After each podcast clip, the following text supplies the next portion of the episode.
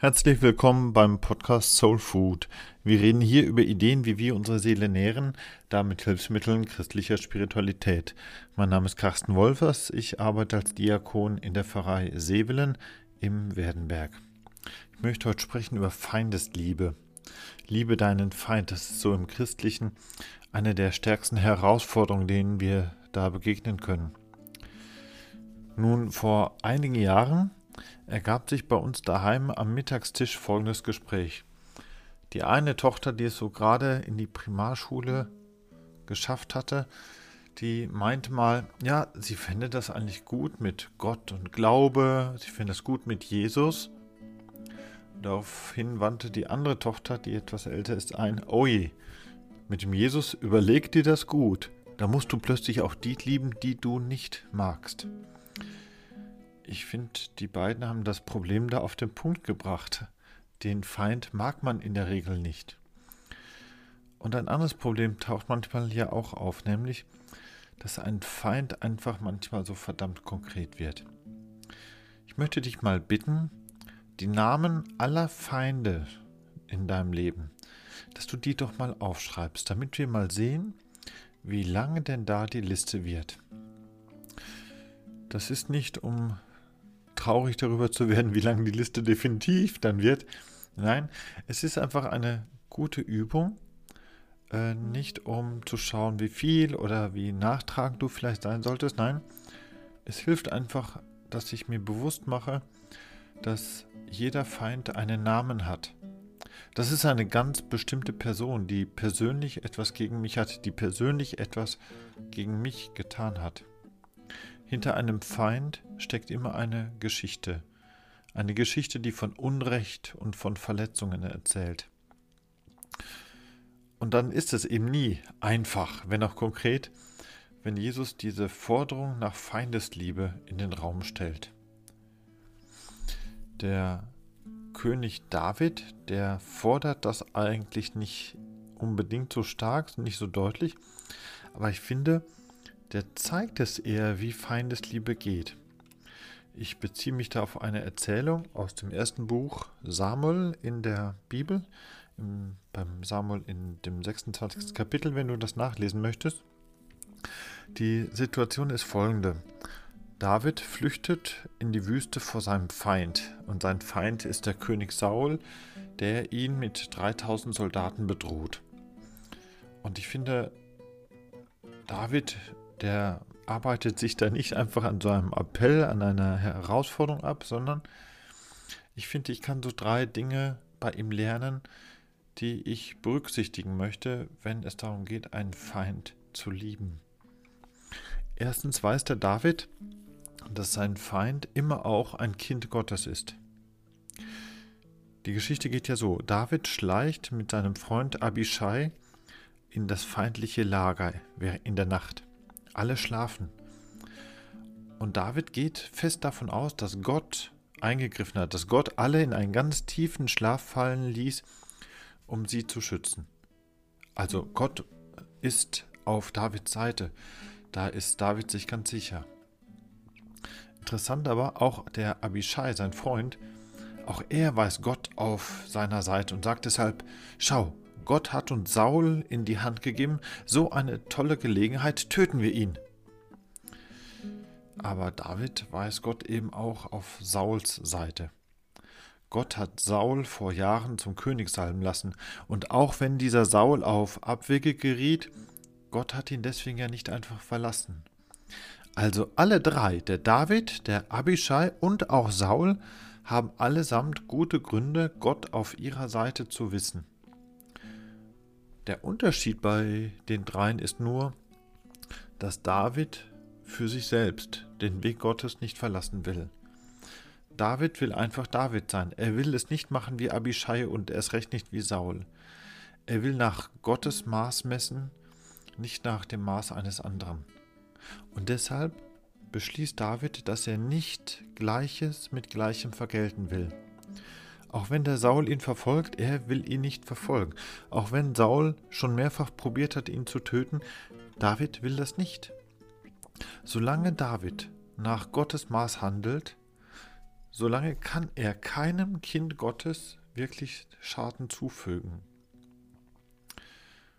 Wenn ich nun meine lange Liste mit den Namen meiner Feinde hervorhole, dann stehen also dort auch lauter Namen von Gotteskindern darauf. Ich kann hinter jedem Namen also einen Haken machen, mir sagen, dass Gott diesen Menschen liebt. Auch wenn ich das nicht wirklich gut verstehen kann. Gott wird seine Gründe schon haben. Und mir zu sagen, dass auch dieser Feind mit seinem Namen von Gott geliebt ist, das macht aus diesem Feind noch lange kein Freund. Aber ich beende damit jede Form von Verallgemeinerung und ich beende damit jede Form von Verteuflung. Das ändert noch nichts an meiner Wut oder an meiner Furcht vor diesem Menschen.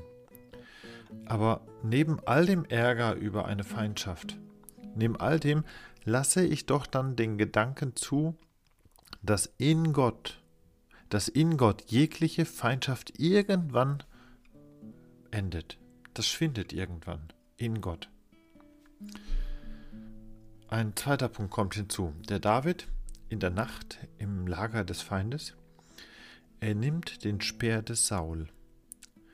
Und dieser Speer steht für all die Gewalt, die Saul gegen David richtet. Saul ist ja fest entschlossen, David zu töten. Der Speer steht für Sauls Autorität und Macht. Der König Saul meint, in David seinen Konkurrenten sehen zu müssen. Er sagt sich, der will mir meinen Thron nehmen, der will mir meine Krone nehmen. Indem David nun in der Nacht den Speer klaut, sagt er zu Saul eigentlich zweierlei. Einerseits sagt David zu Saul, du kommst hierher mit all deiner Gewalt, aber ich tue dir diese Gewalt nicht an. Das ist das eine. Und andererseits bietet David Saul an, den Speer doch bitte wieder zurückzunehmen. Damit sagt er ihm gleichsam, hier, du kannst all deine Macht, deinen Thron, deine Krone behalten. Ich habe daran kein Interesse. Das ist deins. So macht David klipp und klar deutlich, dass er kein Interesse hat, ein Konkurrent für Saul zu sein. Also alles, was auf Sauls Seite diese Feindschaft begründet, das nimmt David damit weg. Die ganze Rechtfertigung für Sauls Verfolgung, diese ganze Begründung des Streits bricht damit zusammen.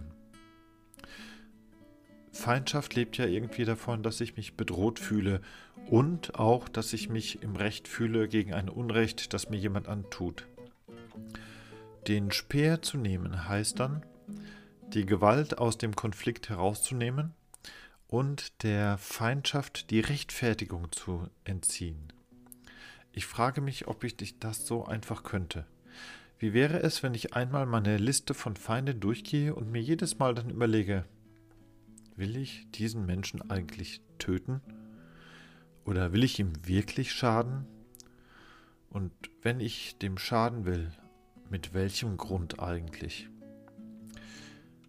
Es verändert doch eine Feindschaft, wenn ich diesem bösen Menschen zu verstehen gebe, dass von mir her ich keinen Schaden zufügen will, wenn ich doch klarstelle, dass von mir keinerlei Bedrohung gegen irgendwen auch nur ausgeht. Ich denke, das ist ein Signal, das doch eine Neubewertung einer Konfliktgeschichte fordert. Jemandem den Speer zu nehmen heißt, meinem Feind seine Gewalt und auch seine Rechtfertigung zu nehmen. Den Speer zu nehmen heißt dann aber auch andersherum, den eigenen Speer hinzulegen, niederzulegen, dass ich den nicht brauchen muss und nicht brauchen will. Ein dritter Punkt, den man in Sachen Feindesliebe bei David, glaube ich, ganz gut sich abschauen kann. David schafft es mit etwas räumlichen Abstand, eine Position für Frieden einzunehmen. Der David stellt sich nämlich in gehöriger Distanz zu Saul und den 3000 Soldaten, die der mitgebracht hat, hin. Also das beruhigt mich ja. So viel Vorsicht darf sein. Er muss sich schützen, denn Saul ist nach wie vor ein gefährlicher Feind. Aber aus dieser Sicherheit heraus bezieht David eine klare Position. Er schildert ehrlich die Sachlage, was passiert ist. Er erzählt, was in der Nacht passiert ist. Hier, ihr hat mich verfolgt und seht, hier stehe ich und ich stehe hier nicht als Feind. Wenn David das so klar sagt, damit zwingt er den König Saul, die eigene Position zu überdenken. Er zwingt ihn gar zu einer neuen Entscheidung. Es ist ja nicht mehr denkbar, dass Saul sagt, okay, David, danke für deinen Mut, dass du selber hier gekommen bist, danke auch, dass du meinen Speer wieder zurückbringen möchtest, aber jetzt bringe ich dich um. Das kann Saul nicht machen. Damit würde er sich ja selbst ins Unrecht stellen. Sein ganzer Hass würde sich als völlig maßlos und daneben offenbaren. Nein, Saul, ob er nun will oder nicht, er muss jetzt einräumen, dass David nicht sein Feind ist. Seine ganzen 3000 Männer können das ja bezeugen. Also Saul muss wenigstens für einige Zeit die Position des Feindes aufgeben.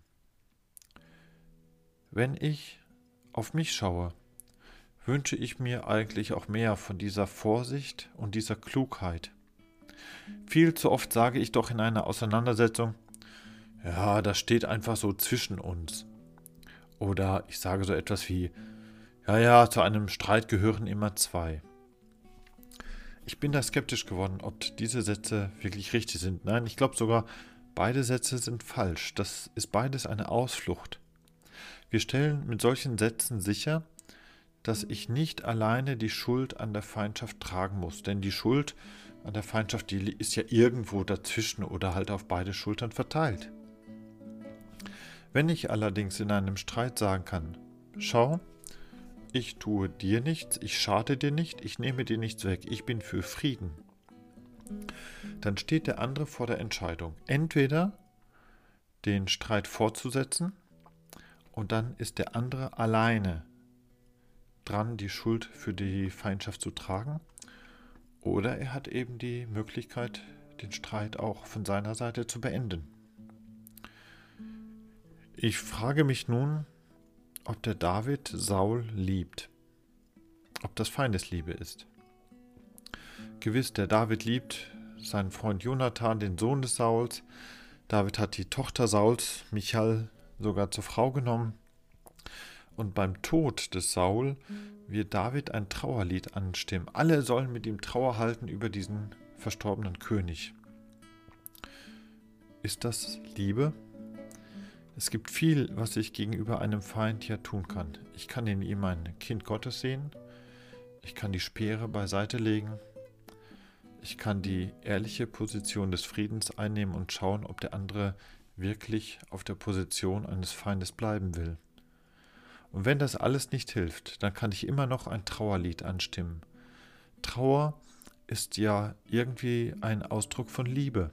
Trauern ist Liebe, die keine Heimat mehr hat. Um zerbrochene Beziehungen zu trauern oder um Unversöhntes in meinem Leben zu trauern. Das ist ein Ausdruck von Liebe, das ist Feindesliebe. Ja, vielen Dank soweit fürs Zuhören. Wenn dir der Podcast so gefallen hat, dass du nachlesen möchtest, schreibe mir bitte einfach eine E-Mail an die Pfarrei Sevelen. Ansonsten, wenn du magst, teile oder like bitte, denn es hilft auch anderen, Impulse zu bekommen, wie die Seele etwas mehr an Nahrung bekommt. Dir alles Gute und Gottes Segen.